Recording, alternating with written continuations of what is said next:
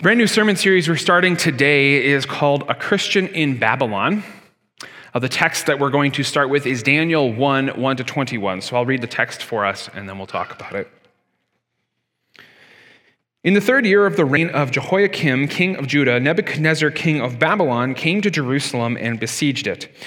And the Lord delivered Jehoiakim, king of Judah, into his hand, along with some of the articles from the temple of God. These he carried off to the temple of his God in Babylonia and put in the treasure house of his God. Then the king ordered Ashpenaz, king, uh, excuse me, chief of his court officials, to bring into the king's service some of the Israelites from the royal family and the nobility, young men without any physical defect, handsome, showing aptitude for every kind of learning, well informed, quick to understand, and qualified to serve in the king's palace. He was to teach them the language and literature of the Babylonians. The king assigned them a daily amount of food and wine from the king's table. They were to be trained for three years, and after that, they were to enter the king's service. Among those who were chosen were some from Judah Daniel, Hananiah, Mishael, and Azariah. The chief official gave them new names to Daniel, the name Belteshazzar, to Hananiah, Shadrach, to Mishael, Meshach, and to Azariah, Abednego. But Daniel resolved not to defile himself with the royal food and wine, and he asked the chief official for permission not to defile himself this way. Now, God had caused the official to show favor and compassion to Daniel, but the official told Daniel, I'm afraid of my lord the king, who has assigned your food and drink. Why should he see you looking worse than the other young men your age? The king would then have my head because of you. Daniel then said to the guard, whom the chief official had appointed over Daniel, Hananiah, Mishael, and Azariah, Please test your servants for 10 days. Give us nothing but vegetables to eat and water to drink. Then compare our appearance with that of the young men who eat the royal food, and treat your servants in accordance with what you see. So he agreed to do this and tested them for 10 days. At the end of the 10 days, they looked healthier and better nourished than any of the young men who ate the royal food. So the guard took away their choice food and wine they were to drink and gave them vegetables instead. To these four young men, God gave knowledge and understanding of all kinds of literature and learning, and Daniel could understand visions and dreams of all kinds. At the end of the time set by the king to bring them into his service, the chief uh, official presented them to Nebuchadnezzar. The king talked with them, and he found none equal to Daniel, Hananiah, Mishael, and Azariah. So they entered the king's service. In every matter of wisdom and understanding about which the king questioned them, he found them ten times better than all the magicians and enchanters in his whole kingdom. And Daniel remained there until the first year of King Cyrus. This is the word of God. So, for the rest of this calendar year, basically up till right before Christmas, we're going to be studying through the Old Testament book of Daniel. And I've entitled this series, A Christian in Babylon. Um, now, if you're up on your history, you realize that those terms are anachronistic. They don't exist at the same time. If you're a student of history, you know Babylon was an empire that reached its height in about the 6th or 7th century BC. And the term Christian doesn't show up in history until a couple decades after Jesus of Nazareth lives on earth. And so to put these two terms together in a historical sense does not make sense. However, it totally makes sense in a theological way. See, the Old Testament believers, those who were looking forward to the coming Messiah, they have fundamentally the same faith as you or I do. While they don't know all of the details of what happened in Jesus' life, they had the prophecies that said God would send a Savior, his own Messiah, his anointed one, to be the Savior of the world. And so, in that sense, they believe fundamentally the same thing you do. You're just looking at it from the past, and they were looking into the future. And so, this has led many theologians to call those believers who came before Jesus Old Testament Christians. Because, well, Christ, Christian, is the same word in Hebrew as Messiah or Messiah. We believe the same thing. And therefore, we can say Daniel was a Christian, just like you or I are. And Babylon became more in the imagination of the Christian church than just an empire that existed in the 6th or 7th century BC. Babylon became prototypical for any society that was anti Christian, a place where Christianity did not rule in any sort of theonomous way.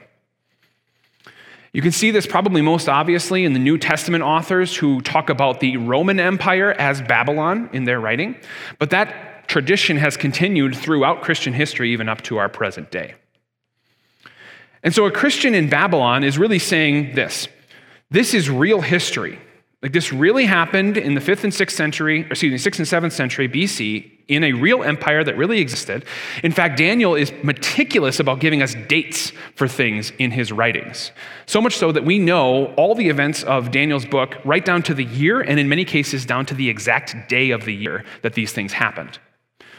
But also that this real true historical narrative has huge implications for any Christian living in an anti-Christian society which I'm going to prove to you why I believe we live in a society much like Babylon even today. But for the sake of argument, just let me assert that for now. So, why is this series worth the price of your attention? Because it is going to give you super practical ways to live in light of the gospel in the world that you live in right now. So, three things that I want to do today. First of all, I want to set us in our historical context. I want to make sure we understand the history of what's happening, so we understand this is real, true history. Then I secondly want to show you how I can make the comparison of Babylon in the 6th or 7th century to today's world that we live in, especially in the West. And then third, we're going to just work through the text and see how Daniel resisted that anti Christian society that he lived in. So if you have notes, you're taking notes, those are the three points on your notes sheet, and encourage you to follow along there. First, let's get our historical context. Um, and I think to do this, we probably need to get a running start, like go all the way back to kind of the beginning of God's chosen people. Um, Abraham was given the promise that God was going to make a great nation through him in about the year 2000 BC. Uh, Abraham then had his son Isaac. Isaac had his son Jacob. Jacob had his 12 sons, one of whom was Joseph, who, if you remember the end of the book of Genesis, went into Egypt as a slave, but eventually became second in command in Egypt and helped them through a famine. Unfortunately, the Pharaoh uh, that came after the Pharaoh who was in charge when Joseph rose to power did not know Joseph, did not care about Joseph, and so he enslaved God's people in Egypt. Uh, this is the story of the book of Exodus, which eventually leads to Moses leading them out of slavery in Egypt about the year 1450 BC. You remember the story? They go out through the Red Sea, they're in the wilderness for a while, they conquer the promised land, and then there's the time of the judges, which, if you remember that book, is a, a crazy time in their history. Until King David, the boy who slayed the giant, became the greatest king in uh, the history of Israel. He united this new kingdom in the promised land under his rule, and that was about the year 1000 BC. This didn't last very long, though. David's son, Solomon, came to power after David, and during Solomon's reign, the kingdom divided. It divided into a northern kingdom that retained the name Israel and a southern kingdom which took the name Judah, even though it wasn't only the tribe of Judah, it was also part of the tribe of Benjamin. These two kingdoms both eventually gave up worship of the true God, uh, but it happened faster in that northern kingdom. So much so that by the year 722, God allows the northern kingdom to be completely wiped off the face of the map by the Assyrian Empire. They never come back again. The same thing happens to the southern kingdom of Judah, um, although slightly differently. In 586, the southern kingdom also falls to this empire, Babylon, that we're talking about today. Um, but they don't fall completely to be wiped off the face of the map. They're sent into exile in Babylon and eventually come back to the promised land for another couple hundred years until Jesus comes. So, this is the history of your people. Your people. Um, you might say, well, I'm not Jewish you're closer to them by faith than you are by blood. These are your people. This is their history. And the place where we're picking up the history is right before the southern kingdom falls. Uh, the text tells us that it's the third year of the reign of King Jehoiakim of Judah. Uh, Jehoiakim ruled uh, and started his rule in the year 608 BC, and so we know that this was 605 BC when these events happened. And the, what, what kind of happened here was uh, Nebuchadnezzar came as a warlord conquering the area of Syria, Palestine, and took Israel, Judah, excuse me, with him as he did this. He didn't have any intention particularly to pick on Judah. He just kind of was taking over land upon land, and well, he conquered Judah in the process. Uh, when he was doing this, Nebuchadnezzar was the crown prince. The emperor of Babylon was Nabopolassar, but he had taken ill and had sent his son off on these military campaigns. Soon after uh, Nebuchadnezzar conquers Judah, Nabopolassar dies. So Nebuchadnezzar is going to ascend to the throne of Babylon. So he goes back in September of 605 BC to take the throne. And then one of his first acts is to Babylonianize all the people that he's conquered. He Babylonianizes them. In other words, he wants to make an empire where these nations exist that he conquered. He doesn't want to particularly rule them himself because that seems like too much work, but he wants them all to be under his umbrella of rule. He wanted to create an empire of vassal states, all of which were ultimately loyal to Babylon, even though they retained some of their own ethnic and cultural identity. And he had a strategy for this, a three part strategy for um, Babylonianizing the people that he conquered. Uh, verse 2 of the text tells us, tells us that the Lord delivered Jehoiakim, king of Judah, into his hand, along with some of the articles of the temple of God. These he carried off to the temple of his God in Babylonia and put in the treasure chest of his God. So the first thing that he does is he rules the king. He rules the king. He takes Jehoiakim, brings him to Babylon, and turns him into a vassal king. Uh, the idea here was that he wanted Jehoiakim to go back and be the ruler where he was in Judah, but he wanted him to be loyal to Babylon and to pay tribute to Babylon. And so we find this actually. He brings Jehoiakim to Babylonia, but they sends him back to Judah, and Jehoiakim actually rules in Judah for 10 years as a vassal state of Babylonia. The reason to do this, of course, is to say, my politics are better than your politics, is how we might say it, right? Uh, my kingdom is stronger than your kingdom. So, in a sense, he's trying to turn off the cultural identity of the, Jew- the Jews at this time. The second thing he does is he takes those articles from the temple and puts them in the treasury of his God. In other words, he insults their God. Now, in this culture, uh, in all the cultures really at this time, your religious identity and your cultural identity were very closely tied. Right? In our country, that's not true. You can be Canadian and be any number of religions. But in their society, if you were Jewish, you followed the Jewish gods. If you were uh, Babylonian, you followed the Babylonian gods, and so on. And so, what, what Nebuchadnezzar is trying to do is he's trying to show my gods are better than your gods, which would have eviscerated the cultural identity of these people. There's a third step that he's doing as he tries to Babylonianize these Jews, um, and that's to assimilate their youth assimilate their youth. Uh, the text says it like this The king ordered Ashpenaz, chief of the court officials, to bring into the king's service some of the Israelites from the royal family and the nobility, young men without physical defect, handsome, showing aptitude for every kind of learning, well informed, quick to understand, and qualified to serve in the king's palace. And here's the part where he assimilates. He was to teach them the language and literature of the Babylonians.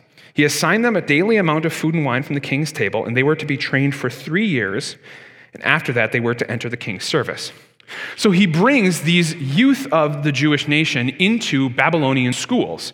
He makes them eat Babylonian food, he teaches them Babylonian literature, he teaches them Babylonian language, and educates them in all the ways of Babylonia.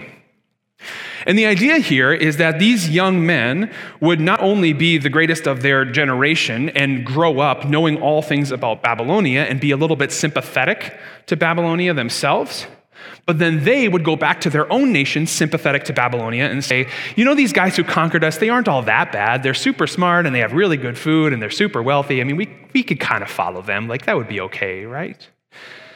He assimilates the youth. And that's where we meet the main characters of the book of Daniel. We meet Daniel, Hananiah, Mishael, and Azariah. Of four youths that most of the commentators would say would be in their very early teenage years, probably about 13 or 14 when all of this happened. And the Bible tells us that they got new names when they went to Babylon Belteshazzar, Shadrach, Meshach, and Abednego. So, this is the history. This is where we are in history. We are going to follow the story of these four men as they navigate being in this culture that wants them to stop being worshipers of the true God, that wants them to become Babylonian. Now, the second point I wanted to bring out, the second point on your notes sheet, is to try to help us understand how that experience that they were going through is parallel to what we experience today. To do that, first of all, we have to understand some things historically about Babylon. This isn't in the text, but this is just common knowledge of historians about Babylon. Uh, Babylon was a successful nation. I mean, obviously, they are conquering nations all around them, they are becoming an empire. Um, but if you would look at the city of Babylon, the capital city of the empire, you would see a city second to none in the ancient world. Uh, most scholars will say it was the largest city that had ever existed in the world's history up to this point. It was the first city to top 200,000 people in population. If you would have gone to the city, you would have seen neatly paved roads, tall buildings, statues, artwork, and even uh, Nebuchadnezzar's hanging gardens, which were one of the seven ancient wonders of the world. So it was a very successful city. It was a place you wanted to be. It was also, of course, rich because of this. The tribute that they were collecting from all the nations that they had conquered funded all of the things that they could possibly want in the world. Third, it was multicultural. Turns out the Jews weren't the first nation that got conquered and brought into Babylonia and assimilated into the culture. And so, if you went to Babylonia, you would see a whole bunch of people from a whole bunch of different places all living together in this amazing city. And then, fourth, you would see that they were highly educated. Uh, two pieces of evidence on this. First of all, you might know the term Hammurabi's Code. Hammurabi's code comes from the Babylonian Empire. Hammurabi was one of the first emperors of Babylon. The first and maybe most ancient law code or ethics code that we have uh, was made by these people. And you have the library of Ashurbanipal. Ashurbanipal was an Assyrian emperor, but they were assimilated into Babylon. And Babylon took all of the learning of the Assyrians and brought it into their learning. Hence, if you were going to be a Babylonian, you were going to be highly educated. You knew everything about everything that there was to know because you had access to that knowledge in a way that nobody else in the world did. Does this sound familiar? Like, kind of like the world we live in? Successful, rich, multicultural, and highly educated? It is. But it had a dark side. Uh, Babylon was also sexually immoral, murderous, materialist, and politically religious. Uh, first of all, they were sexually immoral. Um, it was very common in their society to have one partner, which we might call monogamy today, but also to be sexually active with any number of other partners that you wanted to be sexually active with. Homosexuality was common, transgenderism was common. Contraceptive method, methods that I could, well, most delicately say were sexual acts that weren't intercourse were very common. Abortion was common, infanticide was common, uh, many of the same things that we see today. While it might be culturally normal for people to kind of have their one special person, it's not uncommon for you to go on to the next person if you find them more attractive or more successful, or at least to have an addiction to pornography, which is essentially the same thing. And you know about how homosexuality and transgenderism and abortion and all these things are part of our culture today. It's the same world. Right? That murderous spirit that said that some life is not valuable, that was part of Babylon. They were also materialists. Uh, while they would call themselves religious and they would worship the gods of the Babylonians, they were functionally materialist. What I mean by that is they would perfunctory, perfunctorily uh, worship the gods, but they would solve all problems as if they were following the science. Right? They would follow naturalistic explanations for all the things that they saw rather than saying this is because of some transcendent divine being who's acting in our world. They had a sense of there being almighty power, but they didn't live like it. Sound familiar?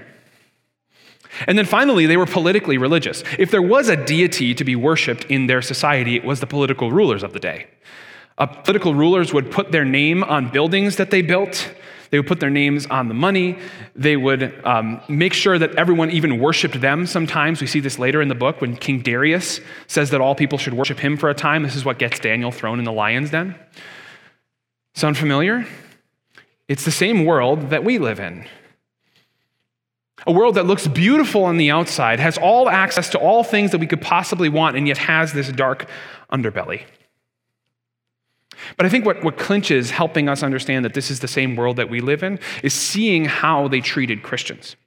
So we see this in the text, right? How were Daniel, as Hananiah, Mishael, and Azariah treated by the Babylonians? Um, the first thing that they did is they re educated them. They re educated them. They put them into Babylonian schools. Because they said if we put them into Babylonian schools, then they'll learn the things the Babylonians, become sympathetic to those things, and eventually assimilate into Babylonian culture. This is the exact same way that our world treats our young people. They say, go to our schools because we have really good education, which is absolutely true, just like the Babylonians did. But there's also an undercurrent of godlessness in the education that comes from public universities and schools. And I've said that before, and people press back on me because they say, well, how else am I supposed to get an education? No kidding. Yeah, it's a really good education. Our, our world offers really great education, but there are unintended, unintended consequences to that that we ought to be careful about and honest about. When our theological ancestors came to this country, we built our own schools because of this. We said we're not going to educate our kids in other religions or other world schools. We're going to educate them in our own schools because we fear this. So that was step one. Secondly, that was to re identify them. Um, the, the re identification process looked like changing their names. Now, we don't change our names so much in our society, although the transgender movement is starting to show us a little picture of that, isn't it? Uh, for them, renaming a person was a huge deal because their names were not names in the same way we think of names. Like, my name is Caleb, that's just a set of sounds that identifies me. Uh, their names were like short phrases that would identify them in regards to their culture or to their God. So, for example, you and I say Daniel, but Daniel is a name that actually means God is my judge. And so every time Daniel would introduce himself, he would say, God is my judge. It would be the exact same as uh, if my daughter Irene, whose name means peace with God, if she introduced herself every time to you by saying, Hello, my name is peace with God. It changes things, right? It's not just a set of sounds, now it's an identity of who I am. That Daniel, Hananiah, Mishael, and Azariah all had names that identified them with the true God. And yet the Babylonians changed those names and says, now your names are about worshiping Bel and Marduk and Nebo, the gods of the Babylonians. What's the practical value for us? Uh, our society is constantly trying to re identify us. Right? How much of your culture is telling you, you know who you really are? Baptized into Christ. Your culture is not telling you that. It's telling you you are the sum total of how attractive you are, how successful you are, how many zeros there are at the end of your paycheck, how many buildings you own or cars you own or people know your name, how many followers you have on Facebook, like any number of things. That's what it's telling you to identify yourself with. That's who you are. I mean, think about it. When you wake up in the morning, who do you identify yourself to be? The guy who needs to get to work? The girl who needs to take care of the kids? The man who's getting a little bit older and creaky and near death? Or the woman who is trying to make a name for herself, to make her parents proud? I mean, who do you think of yourself as? Your world is telling you everything else besides baptized into Christ. That's who you really are. The last thing, then, is to emasculate them. Um, this is really interesting. I never noticed this because I've only read this text in English, but studying it in Hebrew, you see something really interesting. Um, in verse 3, it says that Ashpenaz was the chief of the court officials. That word court officials is the Greek word, or excuse me, Hebrew word saresis, which means a eunuch, so somebody who has been castrated. Uh, this is very common in ancient uh, po- politics and, and, royalty to have your court officials um, castrated. Part of the reason was to make sure that if there was a queen, you weren't going to have an affair and then have some biological claim to the throne, right? Um, but very common in this, in this era to emasculate your court officials. Uh, the next verse, though, makes it seem like they did the exact same things to these four men who were eventually going to be court officials for Nebuchadnezzar. Uh, you can see that in the word handsome. It says they were supposed to look for young men without any physical defect and handsome. Um, the, the word there that's translated handsome means good looking, but it is a word that is exclusively used in the rest of the Old Testament for women. So good looking in a feminine sense.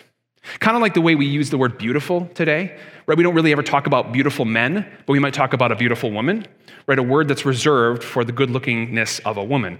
Um, that's the word that's here. And what this leads the commentators to say is that they were picking particularly men who had not hit puberty yet, so that when they emasculated them, when they castrated them, they would not be able to grow into their actual grown male selves. Now, why? What's the point of doing this? It's not just because it's uncomfortable and degrading. Um, it is actually for two really practical reasons. Uh, the first of those is that when you do that, you cut off a man's uh, supply of testosterone, which is going to grow him into the man who has natural male drive to be in charge of things and to be a little bit more violent in gaining control of those things. If you're um, a ruling power and you want the men under your control to not rebel, take away their testosterone because they become soft and passive and don't want to fight back. The second reason for this is, of course, procreation. This is just demographically true. Um, the culture who has the most babies ends up having the most power.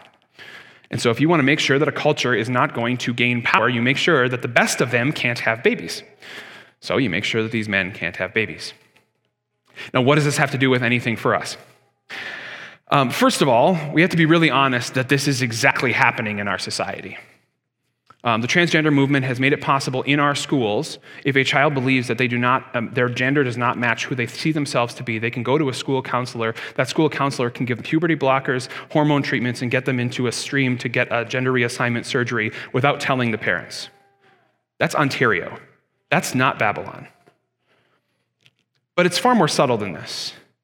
Um, I think functionally, our culture tries to emasculate men.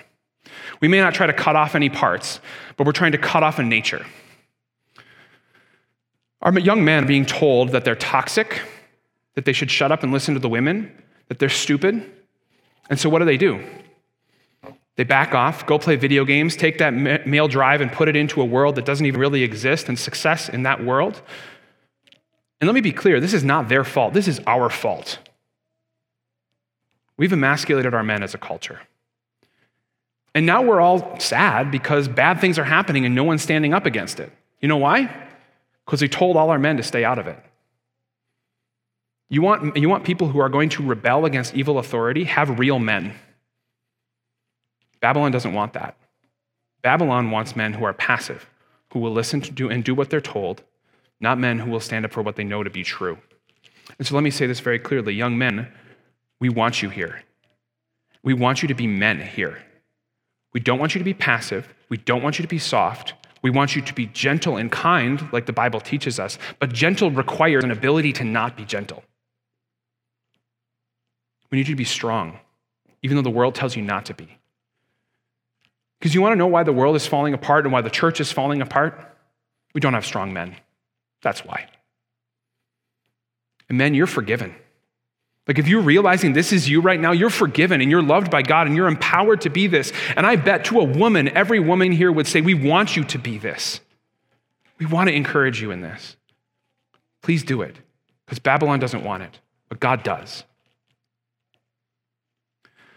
So, after they do all these things, they, they re educate them, they redefine them, they emasculate them, then finally, they make them comfortable.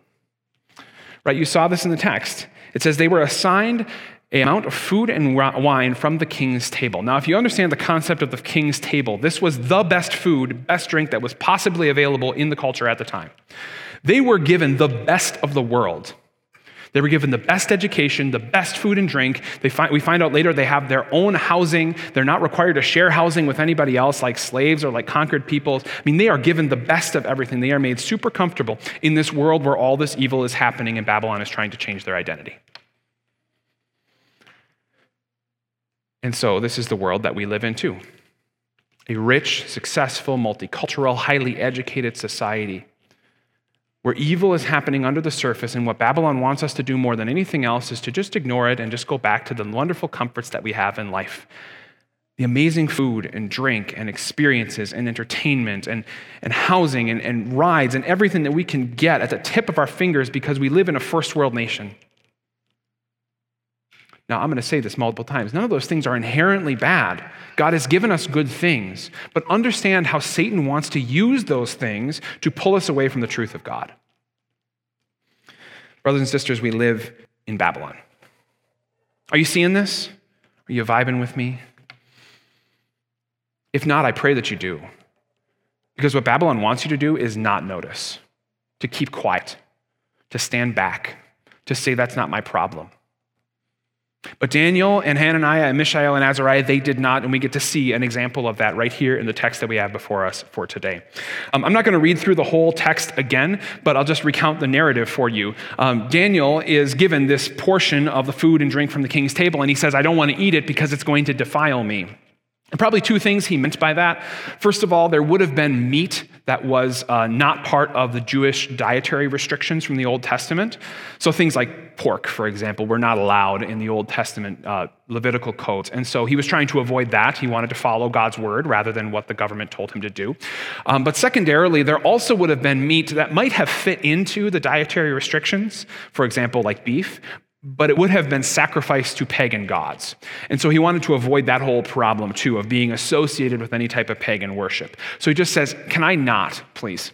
Can I not eat this food? Now, the chief official says, ah, Actually, I can't do that because I'm scared I'm going to die for giving you this uh, exemption. So what Daniel does is he actually goes to the guard, the guy underneath the authority of the chief officer, and asks him the same thing, but this time just a test For 10 days, can I just eat vegetables? Which, by the way, that word vegetables is not how we think of vegetables. Um, it's a word that means cultivated food. So, like bread would be included in this because it comes ultimately from the ground, right? And I say this because I don't know if any of you remember this. Maybe some of you are a little bit older than me. There was like a fad for a while about like the Daniel diet, which is absolutely ridiculous and anti scriptural, and you should never buy that book. And if you have it, you should burn it. Um, but if you don't get that, that's fine. I think that was a fad for a while. But like, it totally gets the text wrong. But, anyways, he, he eats these vegetables um, for 10 days, and so do the other guys, and they come out looking way healthier, right? Which is obviously a miracle um, from God. And so we learn a couple things from this narrative. Um, first of all, we learn a big principle that I'm going to press on a number of times in this series, and that's this polite minimalist resistance. That's the first point in section three on your notes. Polite minimalist resistance. This is the essence of how a Christian lives in an anti Christian society. Polite minimalist resistance. So we see the politeness, of course, that Daniel asks for permission to do the thing that he knows is true by God's word. If everyone had said no to him, would he have ultimately resisted? Probably. But he tries to go about it in the most polite way possible. He asks for permission to do these things. Um, he's also minimalist in his resistance. Like he could have gone really big on this, right? He could have stood up in the Babylonian cafeteria and stomped his foot on the ground and said, How dare you make me eat this food that is unclean? This is an atrocity before God. Well, you know what he would have got? He would have got at least a target on his back, if not actually killed. So he doesn't do that. He takes minimalist resistance. What's the least amount of resistance I can, um, I can bring while still resisting? Right? Uh, he doesn't just say, well, you know, it's not a big deal. We've never been in the exile before. We don't know how to handle it. Um, this is a, unique situation. He doesn't say any of that. He says, no, God's word says this. I'm going to follow it, regardless of what anyone tells me to do, but I'm going to do it in a polite and minimalist way. That's the principle we learn. A couple of practical applications of this. First, um, the, the doctrine of the lesser magistrate. You don't have to know that, but this is the concept that Christians conceive of authority as a reverse of how the world conceives of authority. So, in the world, authority comes from the top down. The people with the most authority, they have the most power. Okay, so we might say an example of this would be like if our federal government gives us a mandate and our local government says the opposite, we generally think of the federal government as having more power. Uh, a Christian conception of authority is flipped. We actually think power resides more in those who are closest to the people under their authority rather than those highest in the hierarchy structure.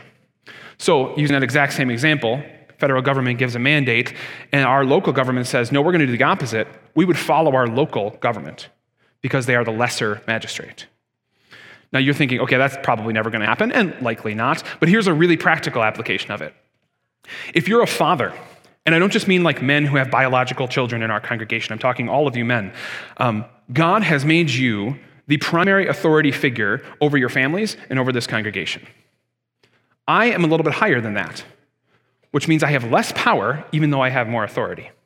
In other words, if I say something and it is not true to God's word and you don't correct it, you are held accountable for my false teaching. You understand that? Which means you ought to know what the scripture says. And you ought to be watching out and making sure that I am teaching the people under your authority what is proper for God's word.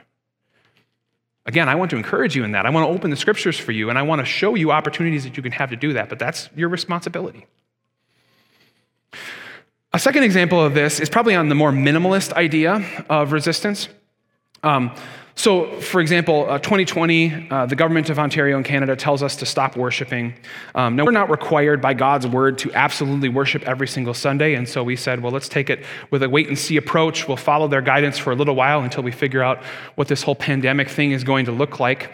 Um, but I know I've repented about this to some of you, but I think we did not come back fast enough on that uh, because God's word says we do have to worship, and we do have to worship in person, and we do have to worship with the Lord's Supper.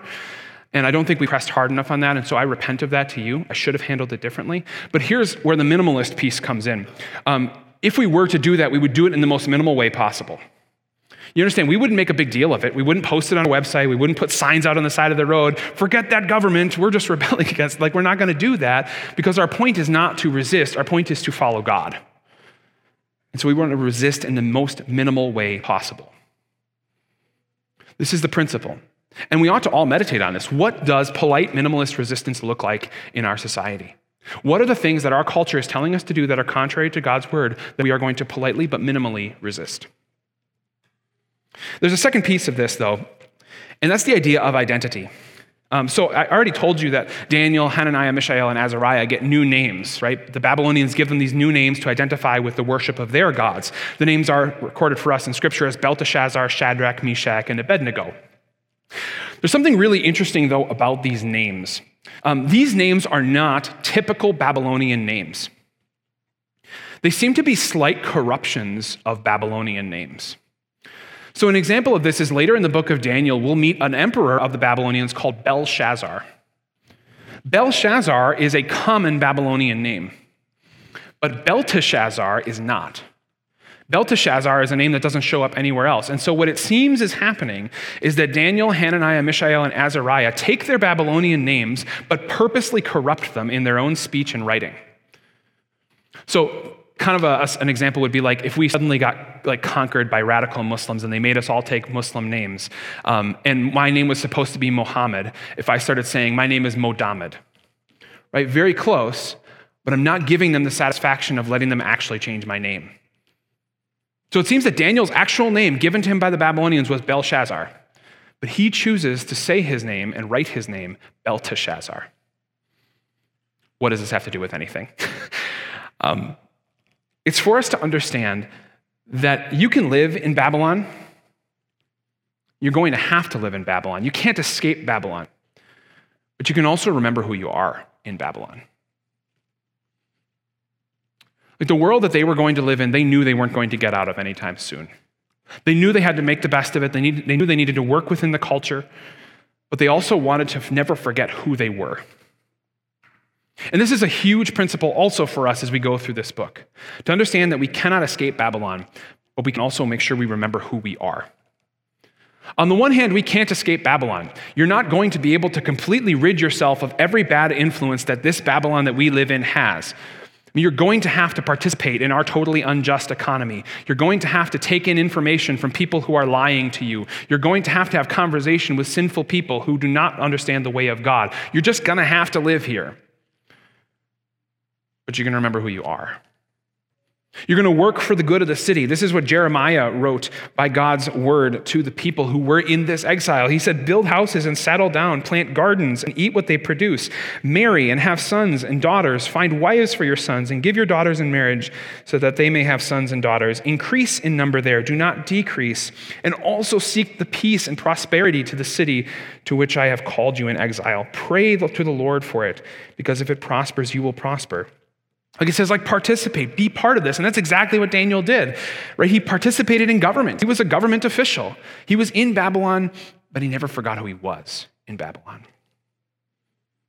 So, what does this look like for you? No matter what you're doing, no matter what your vocation, remember who you are. Remember that you are baptized into Christ. And before you are anything else, you are that before the world wants you to gain more wealth or more status or more influence or more um, productivity, you are already a finished product in Jesus. You don't have to. And know that. And then live for the prosperity of your city. You can't escape Babylon, but you can remember who you are. Uh, which leads me to the last point, and this is the good news of this text. It's the very last verse. Daniel remained there until the first year of King Cyrus. Isn't that awesome? You guys don't get it, right? That's okay. It does seem like an innocuous verse, but it's such a beautiful verse because of who King Cyrus is. King Cyrus was not the next ruler after Nebuchadnezzar. He was actually a number of rulers later. King Cyrus was the one who made the decree that God's people could go back to the promised land after their exile. And what's really interesting about Cyrus is he is the only non Jew in the Bible who gets the term Messiah, Messiah. He is God's Messiah. To do what? To take God's people out of Babylon and into the promised land. And so, what is this text telling us? Daniel was in Babylon. He was there his whole life until the Messiah came and brought him back to the promised land. And that's your promise too. You're going to be here 70, 80 years if you have the strength. You're not going to get out until the Messiah comes back and brings you to the promised land. He frees you from this world that hates you into a world full of God's love. And so remember who you are and live like it. And maybe if I can give you one practical thing just to think about on the way home, Conversa- uh, have a conversation about this. What's going to be your resistance? What's going to be your polite minimalist resistance where you, like Daniel, changed his name from Belshazzar to Belteshazzar? What's your little thing going to be where you say, I'm not part of this? I live here, I love it, I will pray for it, I will work for it, but I'm not part of it. Is it going to be how you handle your time? How you handle your money? How you raise your family? The entertainment that you take in? The devices that you use? Is it going to be food or drink, just like it was for Daniel? I'm not going to let myself enjoy all the things of this world and make myself feel like everything is okay when it's really not. Are you not going to hide? Are you going to stand up? What will it be for you? It doesn't have to be something big. It's minimalist resistance, but it's what Christians do when we live in Babylon. Let's pray about that. Jesus, we're in a tough spot. Like all the Christians who have gone before us, we live in a society that ultimately does not worship you or give you glory. And so we ask that you work in our hearts a worship and trust in you. Above all things, we are yours. Before any, any other identity that the world would want to give us, help us to live in that and to resist in the places where the world tells us to disobey your word, to not excuse ourselves, but to dig deep into your Holy Spirit and the power that he gives us by your word, to trust that though we will be here, eventually the Messiah will come and he will bring us out of this place. We ask for all that in your name. Amen.